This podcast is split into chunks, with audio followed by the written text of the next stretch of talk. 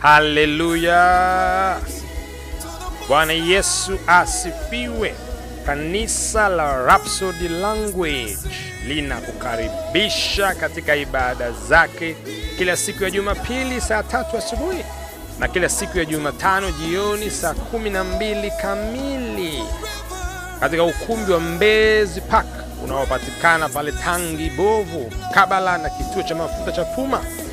Karibu sana usikie neno la Mungu, upokee baraka ya neno la Mungu inayopatikana katika vitabu vya Rhapsody ya Uhakika, kama ambavyo umewahi kuvipokea au kuvisikia kutoka mtu wetu wa Mungu mchungaji Chris ya Kilome PhD. Lakini pia utapata malighafi za watoto wa- wadogo wale miaka sita mpaka kumi na mbili pia miaka kumi na tatu mpaka kumi na tisa. Mungu akubariki sana utakapohudhuria katika ibada hizi. Utajengwa, utaponywa, utahuishwa na utatembea katika urithi wa wana wa Mungu. Karibu sana. Haleluya! Karibu tena katika siku nyingine njema na kipekee kabisa, Jumanne tarehe 30 Januari 2024 mwaka wetu wa ukombozi, wakati mzuri kabisa wa kujifunza kutoka katika Rhapsody ya Uhakika Tivo, kitabu maalum kabisa kwa ajili ya teenagers eh, miaka 13 mpaka 19. Na Neno la leo mtoto wa Mungu mchungaji Chris Kilome anasema tembea na Mungu, mpendeze Mungu kwa mwenendo wako wa imani kila siku. Oh, mpendeze Mungu kwa mwenendo wako wa imani kila siku. Oh, kwa hiyo kuna dhana, kuna mtazamo, kuna fikra, kuna huu uelewa wa kutembea na Mungu. Haya, na andiko la ufunguzi kutoka katika kitabu cha Mwanzo sura ya tano mstari wa 21 mpaka 22.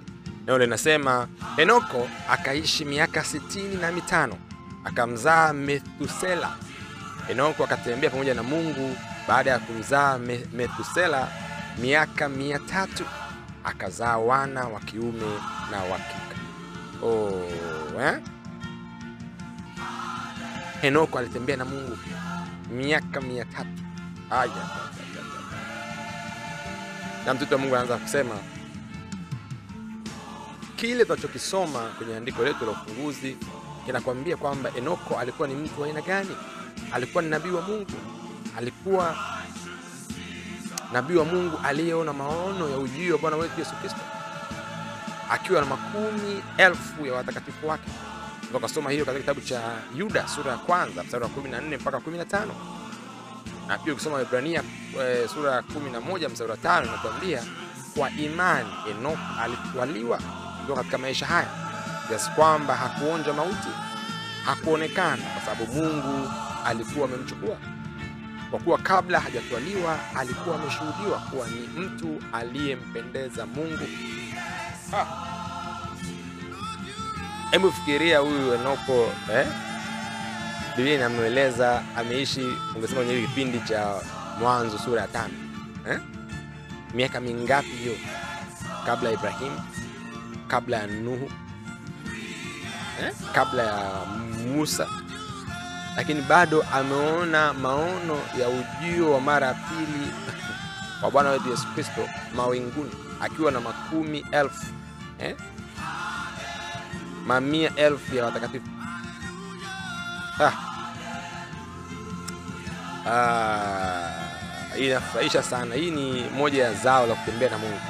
Bwana anaweza kukuonyesha kesho ya kwako, kesho ya mji wako, kesho ya taifa lako. Hmm? Hebu fikiria mtu ameona miaka mingapi, miaka elfu ngapi, yaani baadaye. Wow. Na mtoto Mungu anasema Henoko alinyakuliwa kwenda mbinguni akiwa hai na hakuwahi kufa. Biblia inasema kabla ya kutwaliwa kwake kwenda mbinguni alikuwa na ushuhuda ya kuwa amempendeza Mungu. Eh, Hilo ni jambo lingine lilotokea kusana na Henoko. Kwa wale alitwaliwa mtumishi, hakuonja mauti. Kwa yule mtu anakuambia lazima kila mwanadamu afe, hiyo hajai kusoma Biblia, haijui vizuri. Akisoma vizuri atagundua sio kila mwanadamu lazima afe. Ai ai ai ai ai ai ay, ay. Mungu anasema, je, unampendezaje Mungu? Kwa sababu Enoko kabla hajatwaliwa, kwa hiyo una ushuhuda kama amempendeza Mungu, na njia ya kumpendeza Mungu ni kuenenda kwa imani, kwa maana Biblia inasema pasipo imani haiwezekani kumpendeza Mungu. Waebrania sura ya 11 mstari wa sita. Je, unawezaje kujua leo kama umempendeza Bwana? Basi au kwa swali lingine unalohitaji kujibu ni je, unaenenda kwa imani au kwa fahamu za mwili? Kwa sababu tumeshaambiwa tunaweza kumpendeza Mungu kwa imani. So swali je, unaenda kwa imani au unatembea kwa fahamu zako? Mungu anasema imani ni kuchukua hatua kutokana na neno, ni kulitendea kazi neno la Mungu. Henoko alijua alimpendeza Mungu kwa sababu alikuwa mtendaji wa neno. Kwa hiyo kumpendeza Mungu sio jambo la kusadikika ambalo huwezi kulifahamu, huna uhakika nalo, jambo la kubahatisha eh? Jua bwana, huwezi kama unatenda kazi sawa na neno la Mungu linavyosema, wewe unampendeza Mungu. Hilo ndio ilivyo. Soma katika waraka wa Yakobo sura ya kwanza mstari wa 22 nasema, lakini iweni watendaji wa neno, wala si wasikiaji wasaulifu au wasikiaji tu, hali mkidanganya nafsi zenu. Kwa unaweza kujua kwamba mimi ni msikiaji tu au ni msikiaji mtendaji, sababu si unajua kama uliambiwa kufanya hichi na neno umefanya. Kama umefanya na maana umesikia na kutenda. Na mtoto Mungu anasema ni sana na kile Yesu alichosema katika Injili ya Yohana sura ya 14 mstari wa 15 akisema, mkinipenda mtazishika amri zangu. Jinsi ya kuonyesha unampenda Mungu ni kulitendea neno lake, na imani kufanya kazi kwa upendo. Oh, kwa imani inafanya kazi kwa upendo na uthibitisho wa kwamba unampenda Bwana ni kutendea kazi alichokwambia. Ah, na mtoto wa Mungu anahitimisha kusema jifunze kutembea katika nuru ya neno la Mungu. Katika Wakolosai sura ya kwanza mstari wa kumi eh, tafsiri ya NIV inasema Paulo kwa Roho aliomba mwenende kama ulivyo wajibu wenu kwa Bwana, mkimpendeza kila namna kwa kila namna, mkizaa matunda katika kila kazi njema na kukua katika maarifa ya Mungu. Kwa hiyo kuna kuenenda kama ilivyo wajibu wetu kwa Bwana. Kwa hiyo mimi na wewe kama zio mara ya pili una wajibu kwa Bwana, sio hivi hivi, sio kawaida tu. Oh. Na hili linatimizwa maishani mwako pale unapoishi kwa imani, kwa maana wenye haki wataishi kwa imani. Haleluya! Kwa unapoishi kwa imani, ukitenda kwa imani, basi unampendeza Mungu, unatimiza wajibu wako ndani ya Bwana na utakuwa unaweza kutenda kazi kwenye kila kazi njema au kutenda kwa ubora na kwa uzuri na kuzaa matunda kwenye kila kazi njema. Hmm. Mungu anasema nenda ndani zaidi ukasoma mistari ifuatayo: Wakolosai sura ya kwanza mstari wa tisa mpaka wa kumi Wafilipi sura ya pili mstari wa kumi na tatu Tafakari mstari hiyo mzuri. Wow. Naomba tufanye sala hii au ukiri huko pamoja. Sema: mpendwa Baba wa mbinguni, nakushukuru kwa kuwa unatenda kazi ndani yangu kutaka kwangu na kutenda kwangu mapenzi yako mema hmm? Maisha yangu ni akisi ya Kristo au yanaakisi yanamwakisi Kristo. Kristo ndani yangu ni udhihirisho wa utukufu wako katika kila eneo la maisha yangu. Asante Bwana kwa fursa ya kuenenda na Kristo na kuwa ndani yake katika jina la Yesu. Oh, kuna hii kitu inaitwa fursa ya kuenenda na Kristo, fursa ya kuwa ndani ya Kristo. Kama hujazaliwa mara ya pili, kama Yesu Kristo sio Bwana mkozi wa maisha yako, hili jambo bado halijawa halisi kwako. Hmm? Ukisema leo uko ndani ya Kristo, sio dhana tu, unafikiri unawaza, mm, ni uhalisi. Yes, mtu akiwa ndani ya Kristo amekuwa kiumbe kipya, kale yote amepita, tazama yote amekuwa mapya. Wow. Kama hujazaliwa mara ya pili, unaweza kupata fursa ya kuzaliwa mara ya pili leo, kufanya sala ya wokovu mara tu baada ya episodi hii, na hakika utampokea Yesu Kristo kwa Bwana mwokozi wa maisha na kutokea pale utaenenda kwa kumpendeza kwenye kila eneo, kwenye mwenendo wako, kwenye tabia yako, kwenye maisha yako kila siku. Wow, ratiba yetu ya kusoma Biblia kwa mwaka mmoja, siku ya leo ni Injili ya Mathayo sura ya 21 mstari wa kwanza mpaka 32 lakini pia kitabu cha Kutoka sura ya 18 na ya 19. Haleluya! Na taski ya leo, kitendo cha leo ni ya tafakari maandiko haya: Warumi sura ya kwanza mstari 17, Wakorintho wa pili sura ya 5 mstari wa 7, na Wagalatia sura ya tatu mstari wa 11. Mungu akubariki sana siku yako ya ushindi ya ubora, uenende kama ipasavyo wajibu wako ndani ya Kristo Yesu. Amina.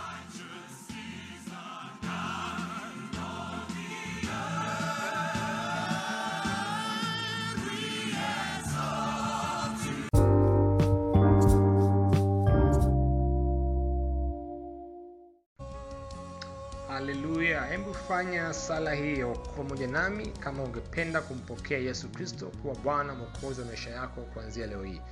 Sema hivi ukiwa umemaanisha kutoka ndani ya moyo wako na baada ya sala hii utakuwa umekoka umezaliwa mara ya pili maisha yako yatakuwa yamebadilika kabisa na umekuwa kiumbe kipya.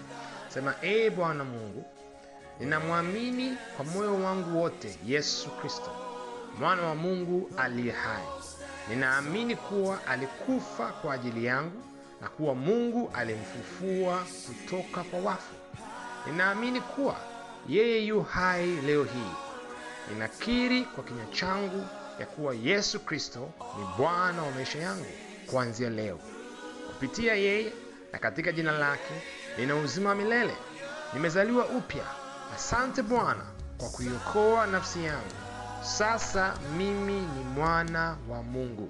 Haleluya wow. kwa sala hii wewe umefanyika kwa kiumbe kipya ya kale yote yamepita tazama yote yamekuwa mapya. Hongera hongera sana. Wasiliana nasi kwa namba unazoziona hapo chini ambazo ni 736 tungependa kusikia ushuhuda wako na kukupatia zawadi nzuri sana ya kitabu ambacho utakisoma na uweze kukulia katika wokovu ambao umepokea siku ya leo. Mungu akubariki sana.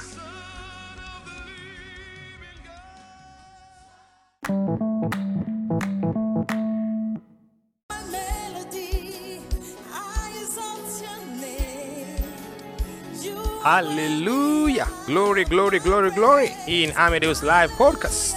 Na tungependa kukupa fursa hii kujumika na sisi kudhamini nakala za Rhapsody uhakika lile maalum la teenagers eh, pamoja na lile la wasomaji wa awali lile la teenagers ni miaka 13 mpaka 19 maarufu kama tivo na lile la wasomaji wa awali ni miaka 6 mpaka 12 ambayo inaitwa kwa kiingereza ni Rhapsody of reality for early readers.